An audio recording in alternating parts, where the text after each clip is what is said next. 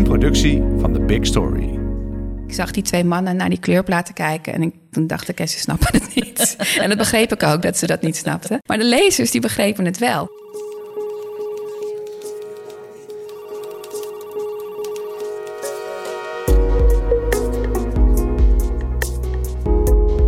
Dit is Komt een blad bij de dokter, de podcast van bladerdokter.nl over media-innovatie.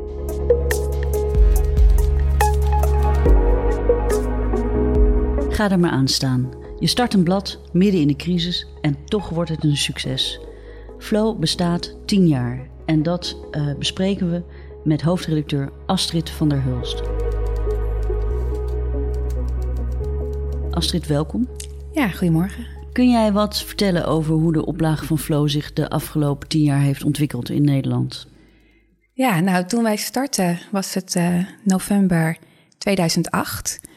En uh, nou, niet heel veel later uh, barstte de bankencrisis los in de wereld. Dus we dachten, nou, dat, dat begint lekker. Um, maar eigenlijk hebben we vanaf het eerste nummer vrij constante groei gehad. En dat is een aantal jaar zo doorgegaan. Eigenlijk alles wat we bedachten en deden, dat, dat ging hartstikke goed.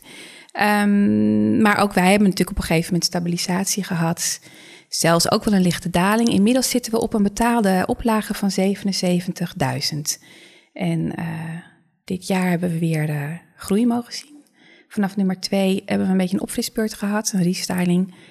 En uh, nu zitten we op een index van 112 als je kijkt naar vorig jaar. Dus dat is hartstikke mooi, zeker als je kijkt wat er gebeurt in ja. tijdschriftenland. Daar zijn we uiteraard heel blij mee, ja. Nou, het is heel gek. Het, het, lijkt wel aan de ene kant alsof... Ik hoor meer bladen die uh, zeg maar een einde aan de groei zien... en ook wel weer een klein herstel. Er zijn ook bladen waar de, de oplagedaling uh, maar door blijft denderen.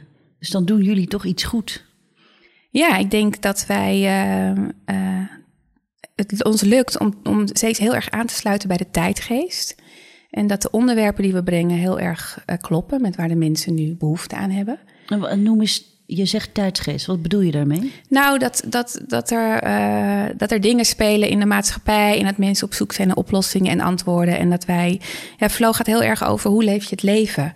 En uh, nou ja, dat is natuurlijk van alle tijden, maar zeker nu ook weer. In, in die, alles verandert zo snel en mensen zijn zo op zoek naar antwoorden op, uh, nou ja, hoe hou ik tijd over op een dag? Hoe ga ik om met offline, online? Uh, hoe ga ik om met keuzes? Nou veel mensen kampen met burn-out. Dus Flow is heel erg het blad wat gaat over levenslessen. En uh, wij denken dat er heel veel leuke inzichten en oplossingen zitten in de filosofie of de mindfulness of de psychologie. Um, dus ik denk dat, dat wij uh, voor veel mensen een behoefte vervullen. En daarnaast denk ik, wat er ook wel gaande is, heb ik het idee, is dat ze natuurlijk heel lang hebben geroepen: papier is dood en de, de schermpjes nemen het over.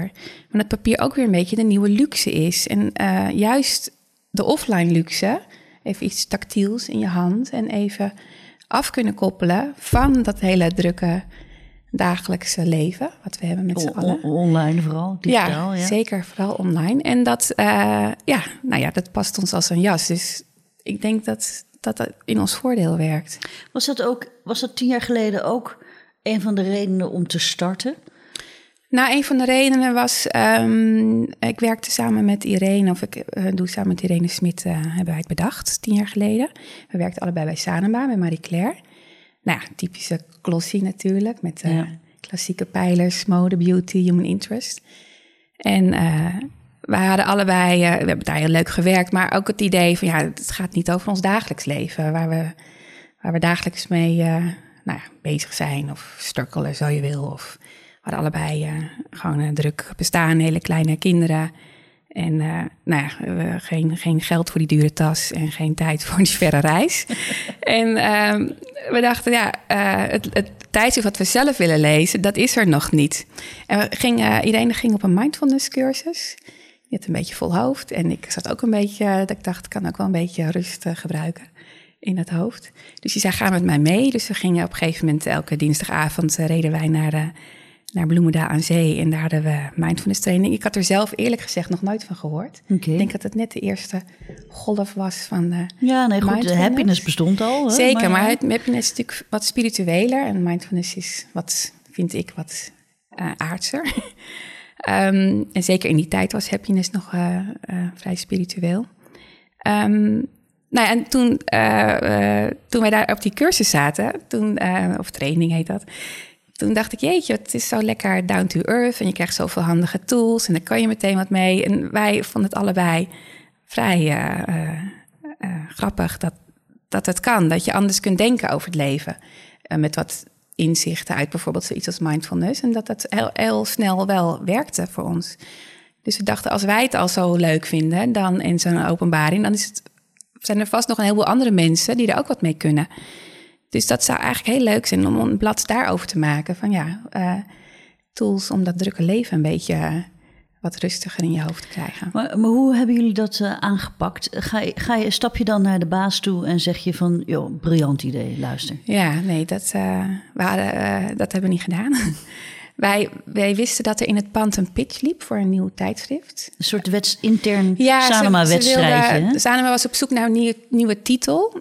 In die tijd had Sanoma natuurlijk nog heel veel titels in huis. Dat was voor de grote verkoop. Absoluut, dat was een van de grootste uitgevers. Ja, en, eh, maar ze werden ook de bladenfabriek genoemd. Ja.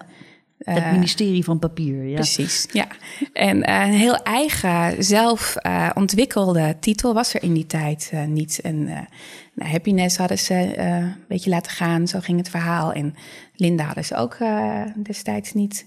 En, eh, maar wel eh, heel veel licenties, of nou, zeg maar door van buiten gehaalde titels. Ook wel veel copy-paste. Precies. bladen. Dus ik, En wij wilden juist heel erg weg van die blademakerswetten. eh, iets heel anders maken, veel meer met het papier werken. Dus wij wisten dat dat gaande was. En eh, wij kenden iemand die daarbij betrokken was. En toen zeiden we, mogen wij ons idee aan jullie vertellen? Want wij hadden eh Flow bedacht. Je zit in de auto eh, samen met Irene Smit en je rijdt op en neer naar de eh, mindfulness cursus. Maar hoe ontstaat dan zo'n blad? Heb je dat daar dan over? wanneer is dat on- ontstaan? Nou, wij wisten natuurlijk doordat die pitch liep bij Sanoma dat, dat er een mogelijkheid was om een blad te verzinnen. Dus daar raakten we heel enthousiast van. En toen zijn we eigenlijk gewoon gaan denken, hoe moet het eruit zien? En wij vonden dat er al zoveel hetzelfde lag in de winkel. Met dezelfde pijlers en dezelfde indeling en dezelfde covers. En we dachten, als we al iets eh, gaan maken, dan, moet het, dan moeten we even los van die, van die blademakerswetten. En we raakten zelf veel enthousiaster van de, van de kinderboekwinkel of van de boekwinkel. We vinden boekencovers duizend keer mooier dan tijdschriftencovers met al die coverteksten erop. Dus ja, stapje voor stapje dachten oh ja, dan kan dat er nog in. Oh ja, dan gaan we, gaan we lege pagina's maken met een mooie quote in het midden. Of eh, we gaan tabbladen tussen de... We gaan een soort van hoofdstukindeling maken, net zoals in een boek. En we hebben nu van die tabbladen steeds een soort van nieuw katern met een ander thema. Oh ja, dan gaan we heel veel met illustratoren werken. Want we waren een beetje gek van al die gelikte foto's bij de glossies. En we dachten dat ambachtelijke, dat handgemaakte, dat is eigenlijk veel leuker.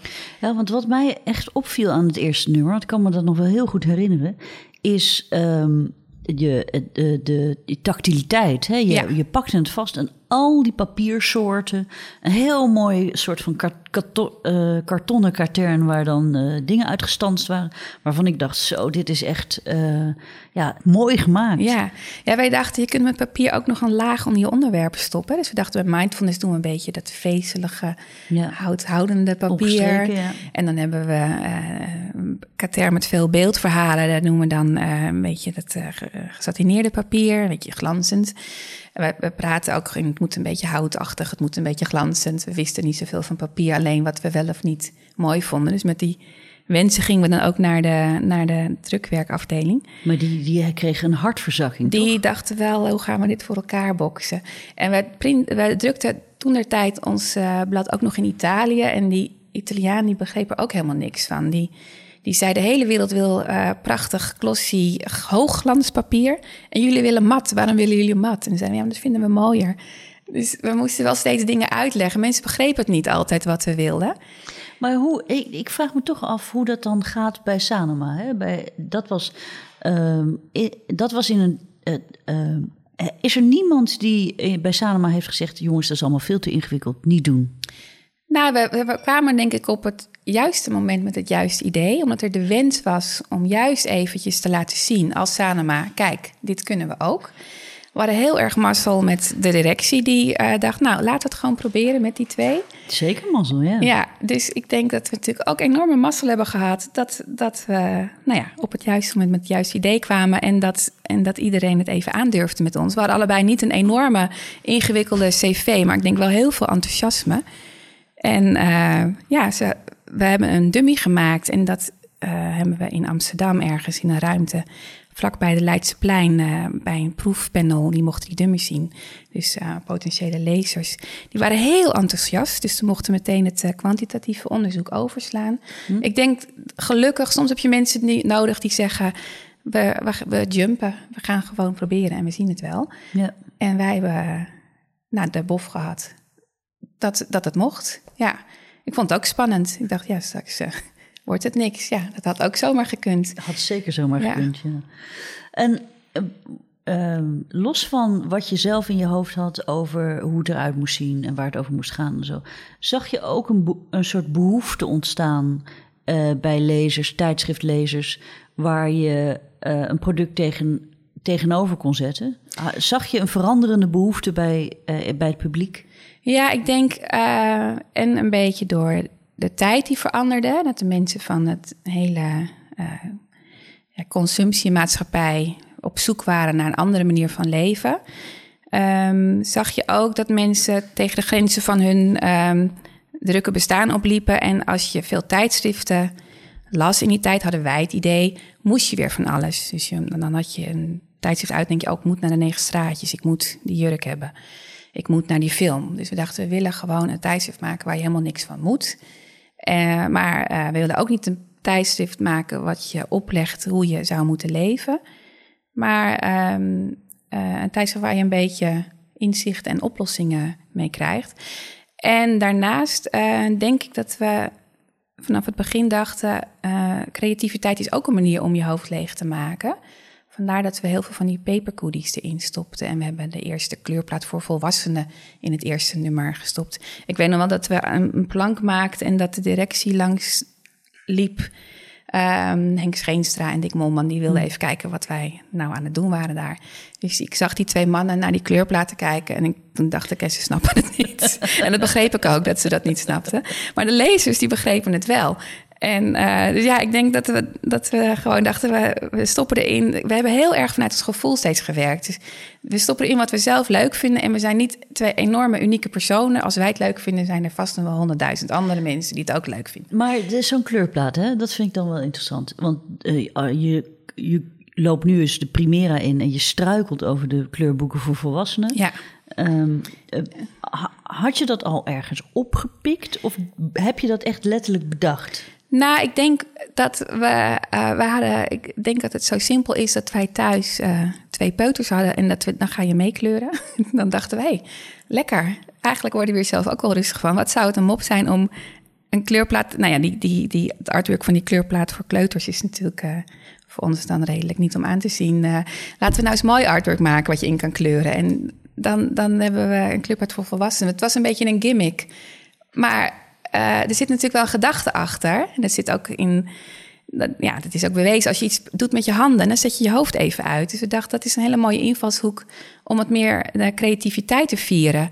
En we, het, we, het, het gaat niet om knutselen, want dat moesten we dan heel vaak uitleggen. Nee, het is geen knutselblad. Maar het gaat om wat creativiteit doet met je hersenen. En dat je, als je wat iets met je handen doet, ja, dat, dat je dus eventjes je hoofd stil kan zetten. En dat dat heel erg uh, goed is voor mensen om dat te, doen, om het heel even te ontkoppelen. Ja, dat is ook een. Uh, uh, is, heet het daarom ook flow? Want je hebt die Hongaarse Klopt, ja. psycholoog die het fenomeen flow heeft beschreven. En het is heel leuk, hij heeft een naam die niemand uit kan spreken, dus dat ga ik ook niet proberen. Um, is dat ook de reden waarom het zo heet? Ja, we wilden een naam die die je makkelijk kon onthouden en ook een gevoel opriep.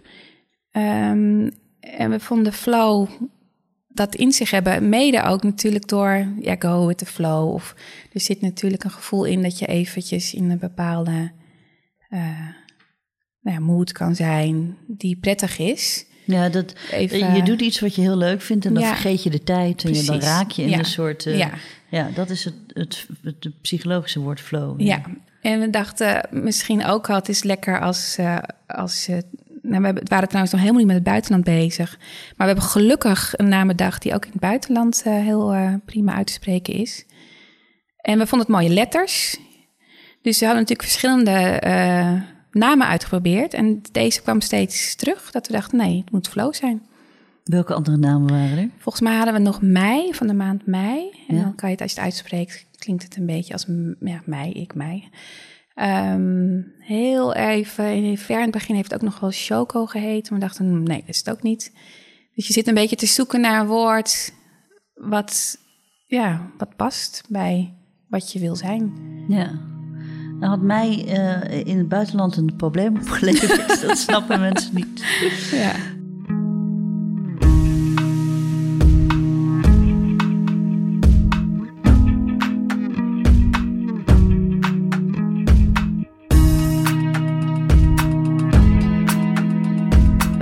Eerst even over jullie buitenlandse avonturen. Want uh, Flo heeft een, een Duitse, een Franse en een inter Engelstalige, zeg maar, internationale versie.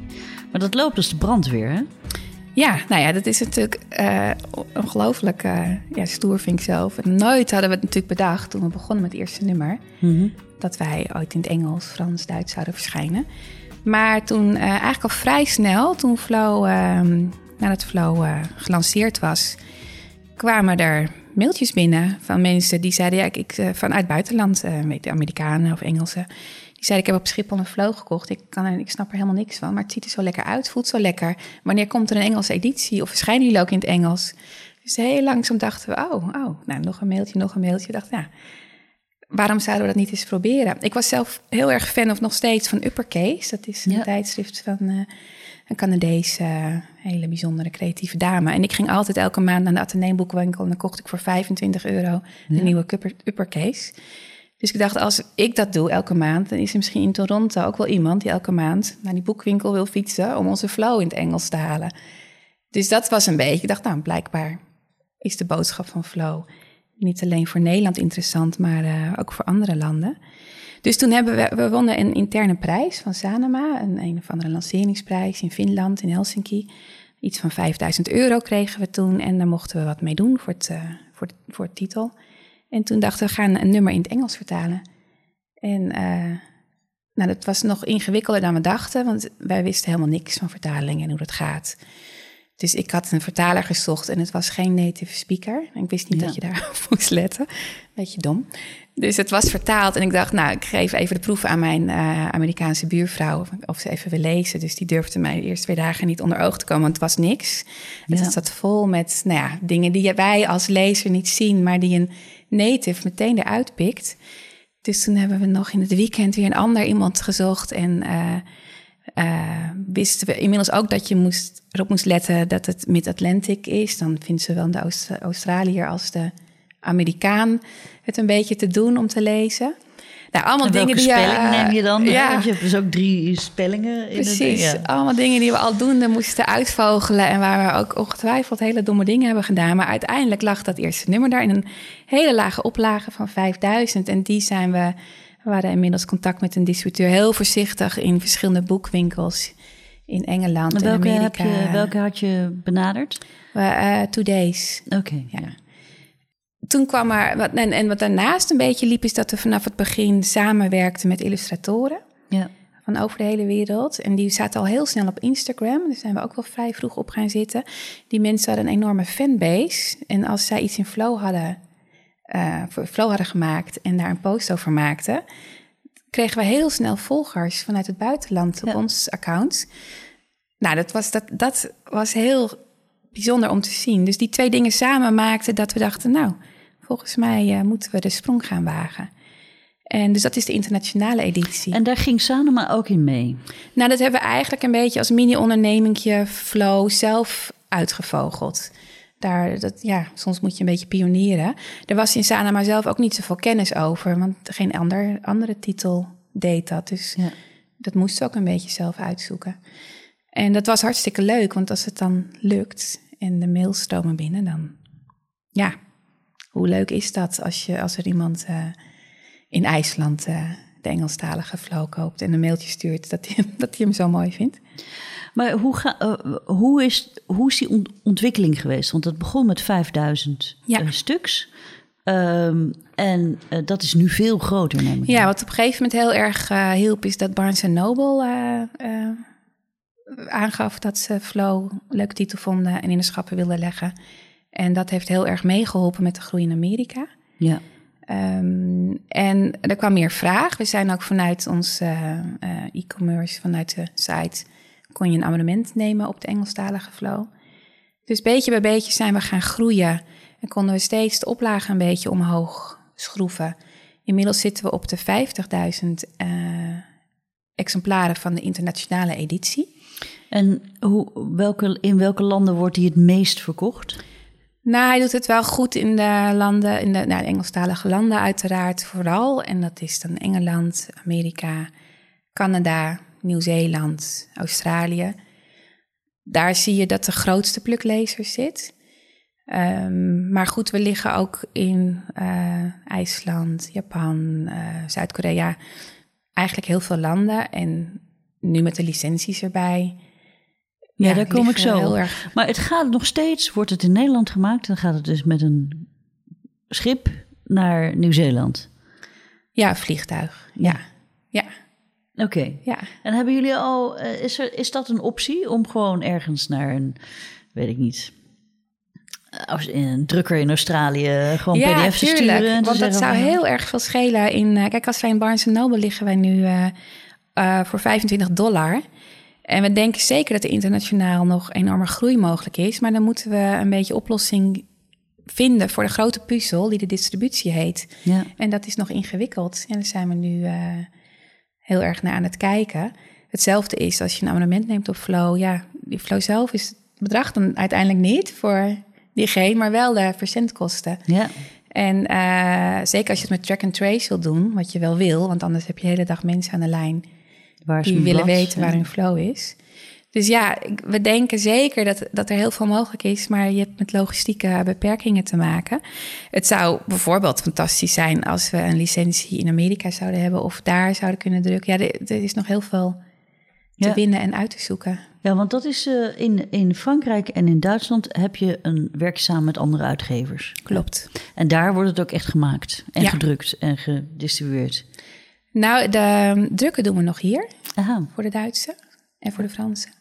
Eh, in Duitsland zit in Hamburg bij Groener een jaar zit een redactie. En daar maakt eh, een, een Sinja, is daar de hoofdredacteur. Ehm, ja, zij wilde graag een Duitsstalige flow op de markt brengen.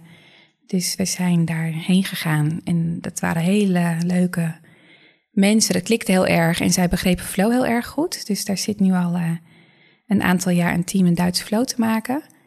Ehm, en wij doen nog hier in Nederland het drukken. Eh, in Frankrijk bij Prisma in Parijs. Daar zit een Franstalige redactie. En wij doen voor hen en het drukken, maar ook nog de vormgeving. Dus die Ah. wordt in Hoofddorp gemaakt. Dus er gaan heel veel bestanden op en neer.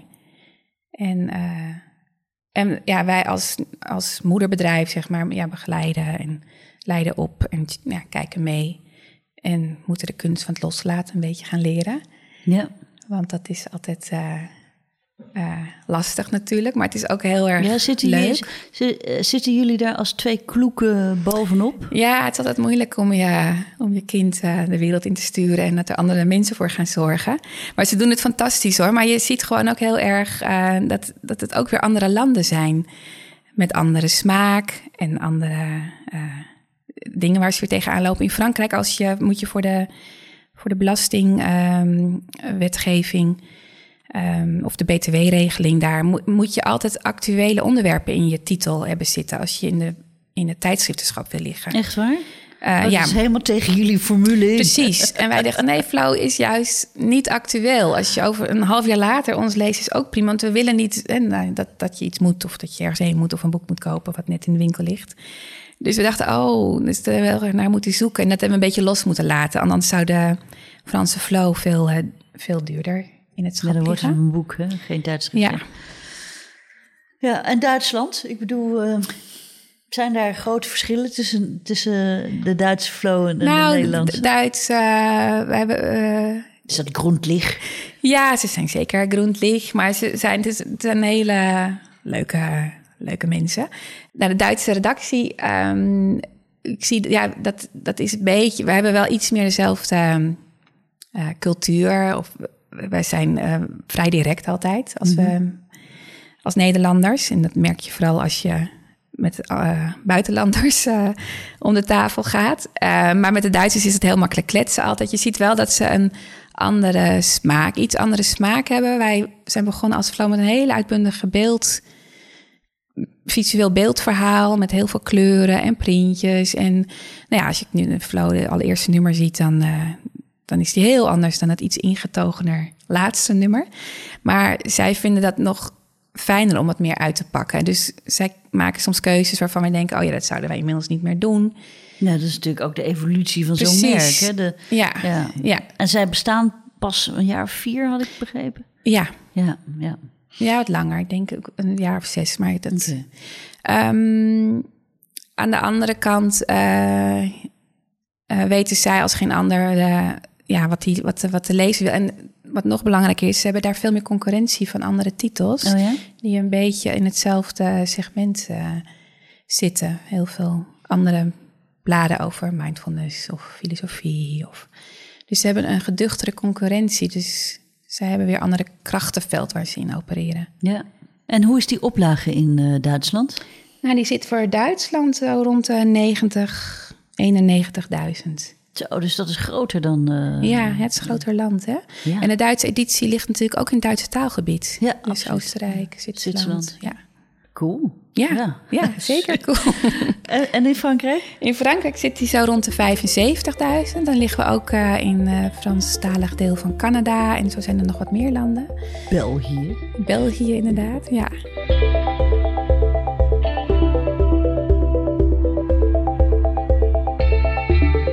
Nou hebben, we, nou hebben we het de hele tijd over het blad, maar dat is het eigenlijk al lang niet meer. Hè? Uh, jullie zijn op een gegeven moment begonnen om allerlei extensies te, te ontwikkelen. Uh, Flow Weekly is er gekomen.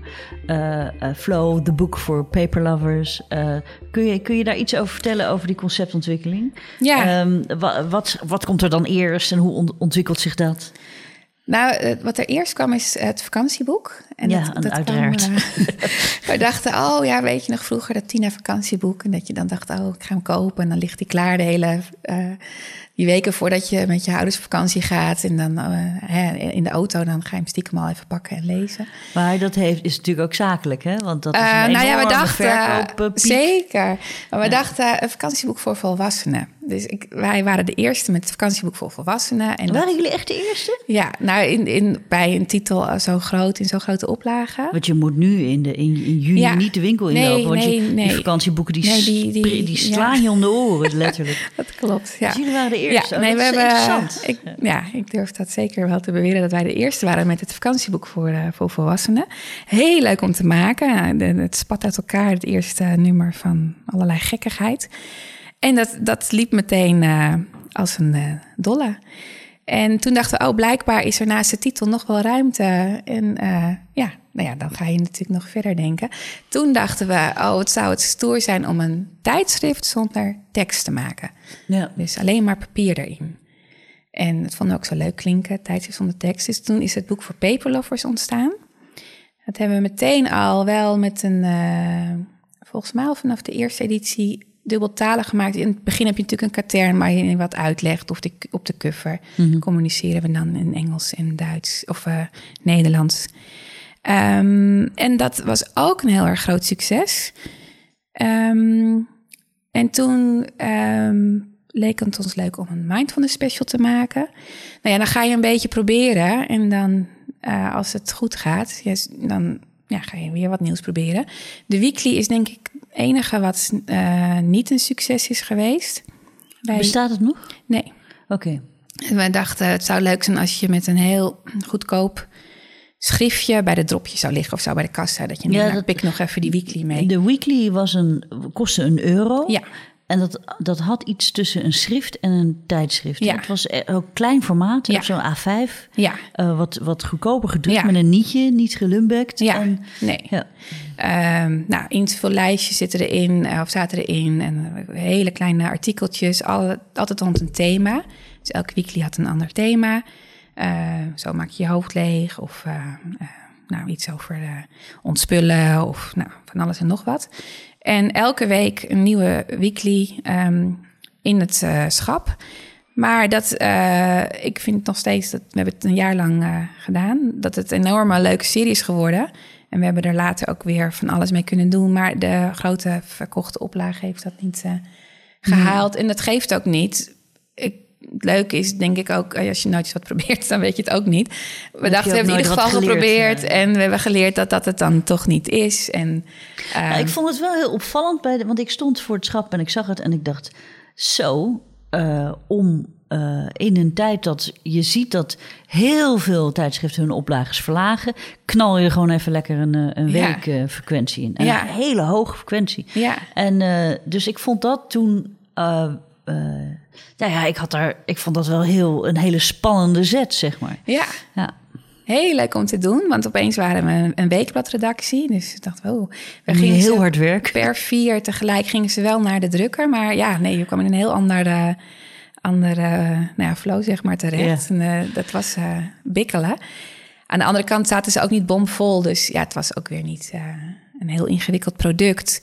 En we geloofden er heel erg in. En soms dan eh, leer je dat het, dat het geen goed idee was. Nee. Ja. Maar de, de, het vakantieboek is een knaller, want die Ja. komt nu elk jaar. Boek voor Eh. Paper Lovers vind ik echt een heel leuk verhaal. Want dat is wereldwijd gewoon een bestseller. Ja. En ehm, Ook één keer per jaar doen jullie Ja, die, in november komt die uit. En eh, we werken dan altijd samen met illustratoren van over de hele wereld. En eh, Ja, hoe kom je daaraan? Dat was dat.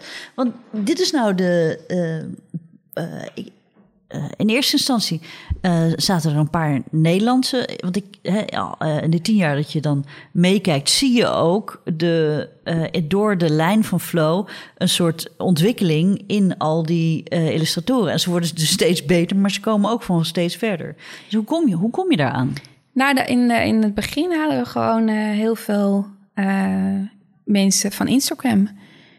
Ik vond het toen helemaal nog in het begin een enorme, fantastische plek om ideeën op te doen en Ja. mensen te ontmoeten. Dus ja, dan ging ik gewoon eh, op middag gewoon eh, mailen met die mensen. Iedereen een stuk te vinden. En vragen of ze het leuk vonden om eh, voor ons illustratie te maken. Ja, en via via. En ja, dat, ik vind dat wel echt heel erg tof van Instagram. Hoe snel je mooie dingen kunt vinden. Als je een beetje weet waar je moet zoeken. Dus dan, eh, ja, en het is natuurlijk ook heel bijzonder dat je gewoon tegenwoordig naar Canada. Dat je met mensen kunt brieven en overleggen via Skype of eh, Ja. FaceTime. Ehm, dus dat ging een beetje rollen. En of je ziet ergens in een boek een mooie illustratie. Of ja, op een gegeven moment ontwikkel je een beetje een oog van... oh wauw, vind ik mooi. Even kijken wie dat is.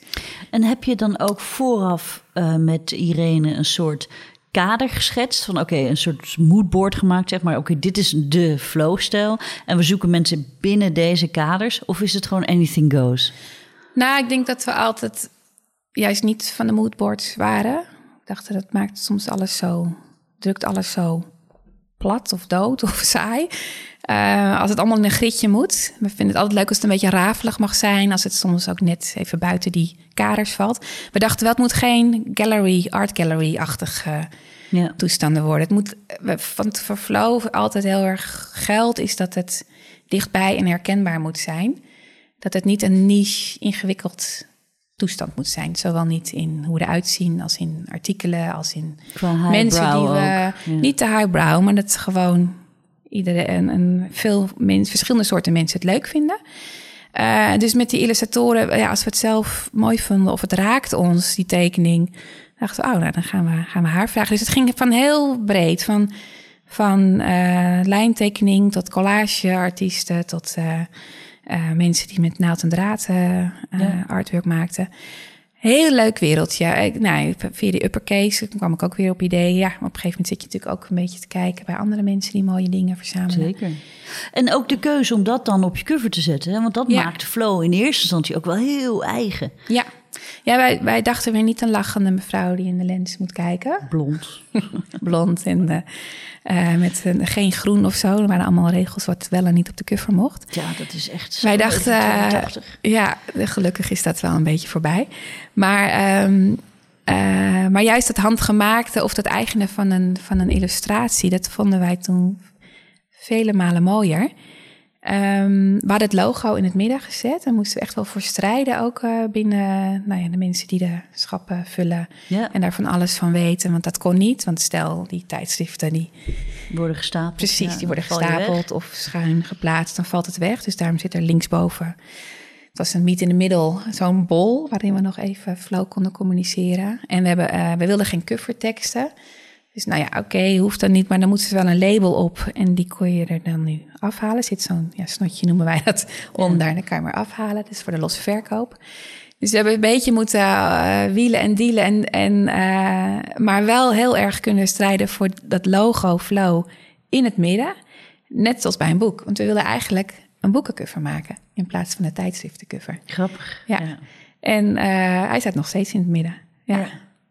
Goed, eh, terug. Het boek voor Paper Lovers. Hoeveel verkoop je daar dan van, per editie van? Wij zitten nu volgens mij rond ehm, eh 50.000. Eh, het is een vrij prijzig ding. Ja, maar 50.000 is voor een boekenoplage dus echt heel Precies, hoog. als, je, als je zo Ja. denkt, dan is het waanzinnig. Hij wordt in China gemaakt. Ja. Dus we zijn nu alweer begonnen met het boek voor Paperlovers te maken voor 2019. En ehm, Hij komt altijd het eind van het jaar. Hè? Ja. een ja, cadeau. een beetje cadeau. cadeaumaand natuurlijk. Daar hebben we wel over eh, nagedacht. En dat was het idee van, oh, als we een pop-up willen... of we willen iets wat je uit kan schuiven... of je wil een slingertje met echt draad... of je wil nou echt een handgestikt boekje... of nou, noem maar op, gek foliepapier of eh, vloeipapier. Nou ja, in China kan natuurlijk ontzettend veel. Eh, inmiddels is het wel meer een uitdaging... want ook in China de papierprijzen stijgen. Dus het Ja. is vooral een enorm rekending... Het boek voor Paperlovers, maar heel erg leuk om te maken. En we dachten, nou, daar stoppen we dan alle illustratoren die we kennen. We hebben, werken altijd met vier hoofddesigners. Daar gaan we gewoon even helemaal los. Dus eh, ja, het is elke keer weer de grote truc om er zoveel mogelijk gekkigheid in te krijgen. Ja. En ehm, we zijn twee jaar geleden in eh, Japan geweest, omdat het boek voor Paperlovers ook in Japan heel erg eh, het goed deed. Dus vonden, we vonden we leuk, want het is toch het, de hemel van papier, Japan. Ja. En dat ons boek daar het zo goed deed. Eh, dus toen hebben we ook een praatje gehouden in de Japanse boekwinkel. en daar lag het boek voor Paperlovers in enorme stapels. En hebben we zelfs gesigneerd. dus nou, dat zijn natuurlijk de leuke dingen. Ehm, dus ja, het boek voor Paperlovers is, is, eh, is een wereldwijde bestseller. En heel dat- uniek. En er wordt ook flink Product. verdiend door jullie dus. Want als je de 50.000 verkoopt voor een... Ja, maar de, de productiekosten zijn natuurlijk heel hoog. Dus het is niet, want je wil natuurlijk je prijs niet zo hoog maken dat mensen hem niet meer willen. Ja. Dus ja, valt ook wel weer mee.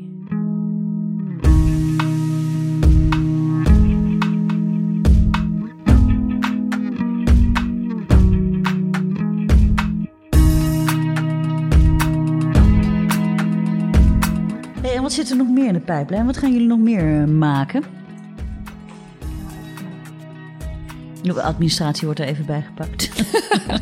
Ja, het is zoveel, ik denk straks. eh, ehm, nog meer in de pijplijn. Nou, wat heel eh, leuk nieuw project is, is dat we een samenwerking hebben met uitgeverij Workman in New York. En ehm, we waren twee jaar geleden bij Barnes Noble in New York, omdat we daar uitgenodigd waren om een talk te doen. En daar zaten mensen van die uitgeverij in de zaal. Die wilden heel graag met ons afspreken, want zij zagen wel wat in het maken van boeken voor de Amerikaanse markt. En eh, daar zijn we mee in gesprek gegaan. Inmiddels verschijnen er dus boeken en kalenders en stationery eh, bij Workman Publishing. in de Amerikaanse boekwinkels. Ehm, Ook onder de naam Flow. ook onder het brandnaam Flow. Dus het is deels hergebruik van eh, content die we in Nederland maken. Deels maken we ook nieuwe content met hen. Eh, kalenders is heel leuk. En eh, Amerika is nog een enorm ka- kalenderland. D- hier is dat niet meer zo, maar daar eh, maken ze, nou ja, je wil niet weten. Kalenders in allerlei soorten en maten en uitvoeringen. En dat, dat loopt daar nog heel erg goed. Dus we maken met hen ook verschillende soorten kalenders. En we hebben een, het boek eh, gemaakt, een boek that takes its time. Dat gaat heel erg over mindfulness. En dat zit daar inmiddels op een oplage van 100.000. Is dus dat- herdruk na Is herdruk. is, is- heb je daar het Nederlandse vertraagboek van? Of niet? Nou, nee, het is, eh, een, we hebben eigenlijk een potpourri of het best-of gemaakt van allerlei verhalen rond mindfulness. En die eh, zitten samen met papercookies in dat, in dat boek. Oké, de book that takes time. De, a book that takes its time. It's time, oké. Interessant, leuk. Ja. Loopt goed. Ja, ja, ze zijn zelf ook wel eh, nogal verguld ermee. Want het is, eh, het, het is een van de best lopende titels nu van, eh, uit die serie van Flow. En oplagen van, of nou, her- verschillende herdrukken. En nu tikken we de 100.000 aan. Zo. Dus ja, dat is in Nederland red je dat natuurlijk niet zo snel Nee. Nee. met een boek. Nee, behalve als je een boek over een sportman schrijft. Ja. ja, dat is waar. Goed. Ehm, is dat ook iets voor de Nederlandse markt? Ja, nee, het staat absoluut op ons wensenlijstje om nog in de boekwinkel te liggen met, eh, met boeken. Ja, Ja. leuk.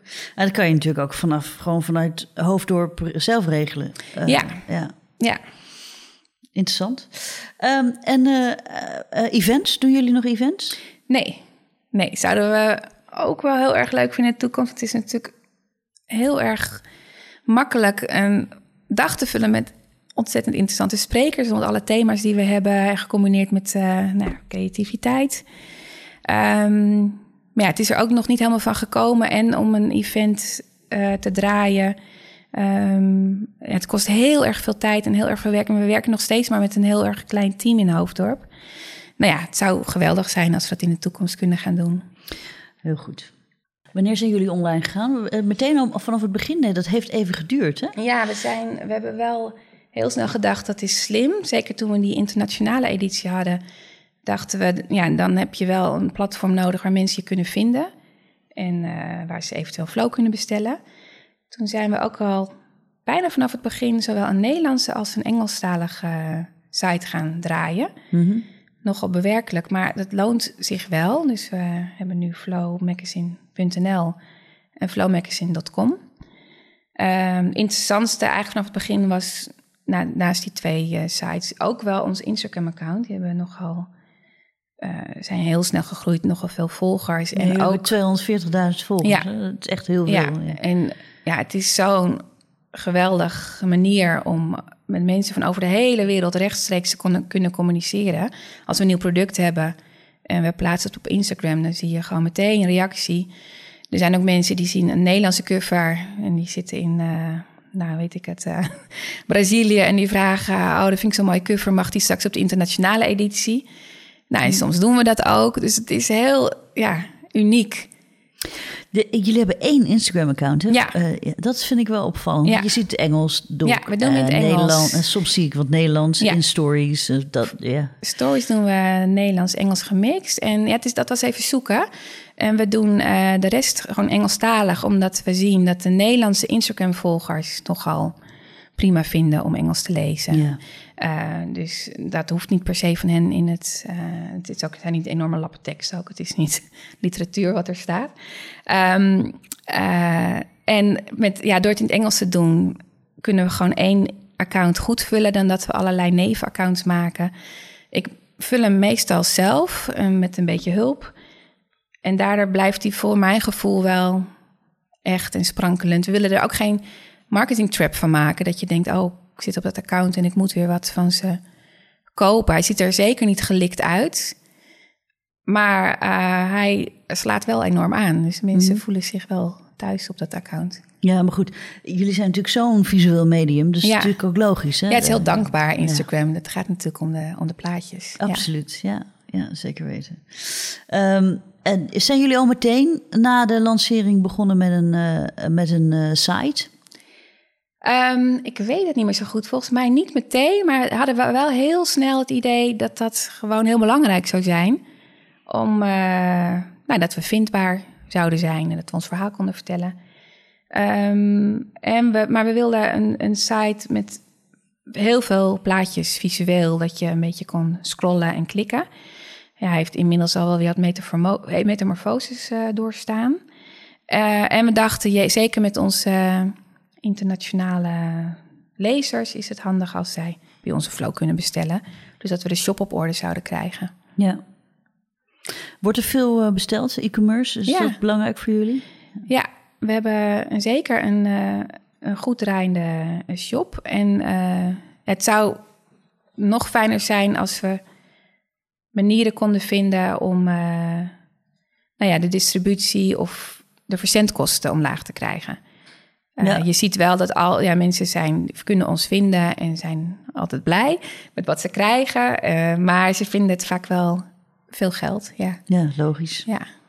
Ik heb en, en video, is dat voor jullie nog een, een belangrijk eikpunt? Ja. Ik kan, kijk, ik kan me zo goed voorstellen dat je uh, je ziet steeds meer video uh, opkomen. Hè, bijvoorbeeld, um, je kan uh, met instructievideo's. Hè, je kan bijvoorbeeld fantastisch meekoken met Martha Stewart. En je kan allerlei mooie yoga poses doen via zo'n yoga juf op met video, is het niet heel erg leuk om ook uh, te gaan werken aan die creativiteit en, en uh, uh, via videolessen? Ja, als we kijken naar onze plannen voor, voor de toekomst, willen we heel erg graag nog verder gaan uitzoeken hoe we online kunnen uitbouwen. En daar ligt natuurlijk dan ja, de podcast of de video of de e-course. Er zijn zoveel mogelijkheden om daar leuke dingen mee te doen. We lopen heel erg aan tegen nou ja, de, de tijd en een aantal mensen uh, waarmee uh, we flow draaien. Dus we moeten nog even keuzes maken. De budgetten, bedoel het gouden ei, hoe je met online je geld kunt verdienen. Heeft volgens mij nog niemand uitgevonden. Het verdienmodel wat je daar dan eventueel achter zou nou, moeten ben ik niet helemaal mee eens. Doen. dat bespreken we zo. Ja. Um, dus we, zit, we zijn heel erg aan het onderzoeken hoe we, hoe we dat kunnen, kunnen voor elkaar kunnen boksen. Maar die wens is er heel erg. Dus we uh, ja, online beter op de kaart zetten en we beter nog het platform zijn voor mensen die uh, op zoek zijn naar levenslessen en creativiteit. Ja, daar moeten we enorm mee aan de slag. Ja. Merk je ook in tien jaar dat bijvoorbeeld die lezer ouder wordt? Of weten jullie ook heel veel jonge lezers nog aan te trekken? Dat is natuurlijk voor heel veel tijdschriften een grote uitdaging. Hè? Ja. Um, nee, we hebben vanaf het begin eigenlijk gedacht... We, Flow moet niet per se voor één bepaald eikpersoon gemaakt worden... of voor één bepaalde vrouw. Die hadden we ook niet echt in gedachten. We, we, maakten Flow altijd heel erg voor vanuit ons eigen gevoel. Um, maar um, natuurlijk moesten we, hadden we wel het idee dat het Flow vooral veel gelezen zou worden door vrouwen tussen de 30 en de 50. Hm. Um, bleek niet zo te zijn. Uh, tot onze grote verrassing van de meiden van 15 Flow ook heel erg leuk. Die haakt heel erg in op de illustraties, uh, dat craftgevoel. Uh, maar hadden we ook lezers, kregen we mails binnen van mensen van, van in de 70 die, die ons lazen. Um, dus nee, je, je zag eigenlijk een dat, dat we een heel erg uh, brede leeftijdsgroep bedienden. Die meer allemaal met dezelfde thema's bezig waren. En dat zie je nog steeds. We, we zien nog steeds dat dat heel breed is. Gelukkig hebben we dus groei van onderaf. Ja. En uh, dat is wel bijzonder, geen vergrijzende ja. lezerspubliek. Ja. ja. Nou ja, het, dat vind ik ook wel uh, zo goed aan Flow. Want Flow gaat natuurlijk uh, uh, richt zich natuurlijk niet op een soort demografisch afgekaderde doelgroep. Maar het gaat over een bepaald gevoel. En uh, ja, dat, dat, het gevoel van onthaasten. Een, een beetje tijd voor jezelf. Ik kan me nog wel herinneren dat op het, jullie bij de lancering het, het woord me-time lanceerden. nu hoor je dat, wordt dat door heel veel mensen gebruikt. Maar ja, dat was toen echt een soort nieuw begrip. Ja. ja. Klopt, ja. ja nu, nu wordt MeTime door theemerken en van alles gebruikt. En misschien toen ook al wel hoor. Maar het klopt dat we dachten, het moet even een, het moment zijn voor, je, voor jezelf. We dachten ook bewust, we gaan er geen verhalen over kinderen opvoeden in gooien. Of, uh, er zijn al andere bladen voor. En uh, het moet heel even over jou gaan. Uh, en um, ja, wat altijd wel leading is geweest en wat het wel makkelijk vind, maakt, vind ik, om het te maken, is dat we ook altijd heel erg uitgingen van onze eigen behoeftes, wat we, ja. waar we zelf mee bezig waren. Uh, we hebben nooit brainstorm sessies over wat er in een, wat er in een nummer moet komen.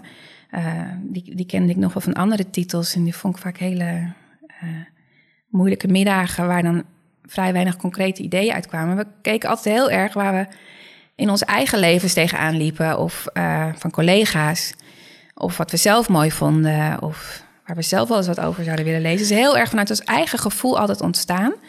En natuurlijk moet je daar deels ook mee oppassen. Ja, is dat geen risico? Dus, want want wij worden ook uh, weer de ouder. Dus, dus wij, natuurlijk laten we ons voeden door van alles om ons heen en ons team.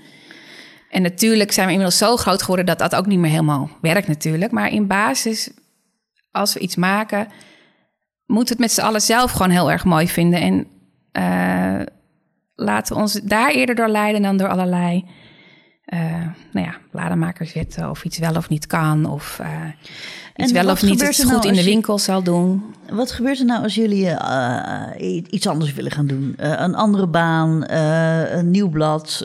wat gebeurt er dan met flow? Nou, dat is een thema waar we nu het ook wel over hebben.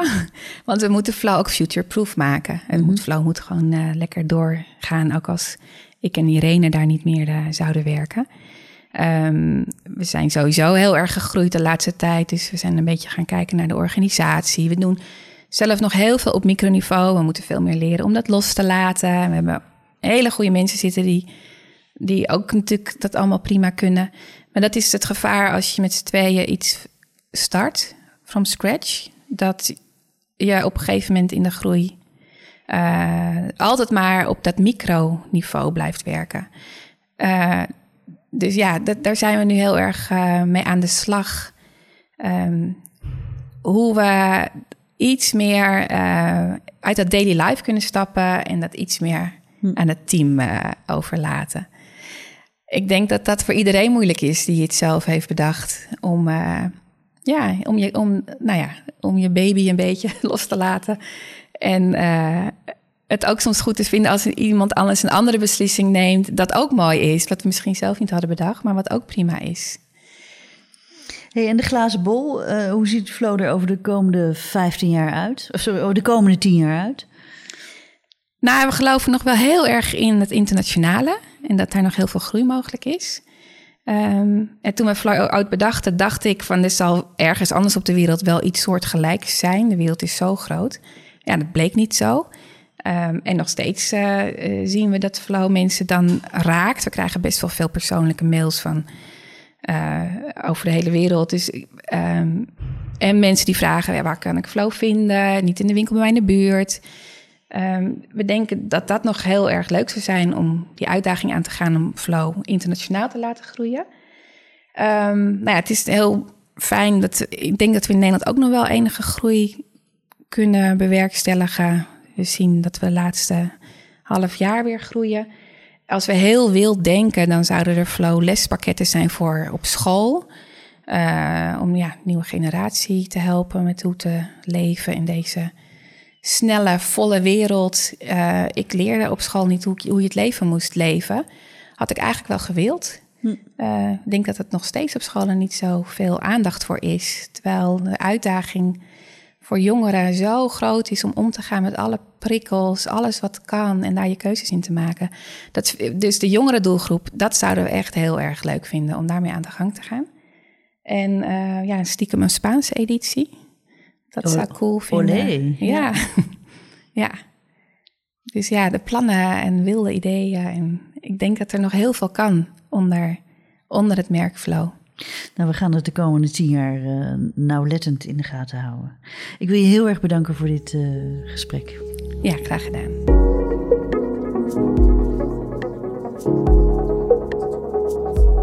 Dit was Komt een blad bij de dokter, de podcast van bladerdokter.nl over media-innovatie. Wil je nu meer afleveringen luisteren of meer gesprekken luisteren tussen hoofdrolspelers in de mediawereld in Nederland? Abonneer dan op Apple Podcast of bezoek bladerdokter.nl. Bedankt voor het luisteren en tot een volgende keer.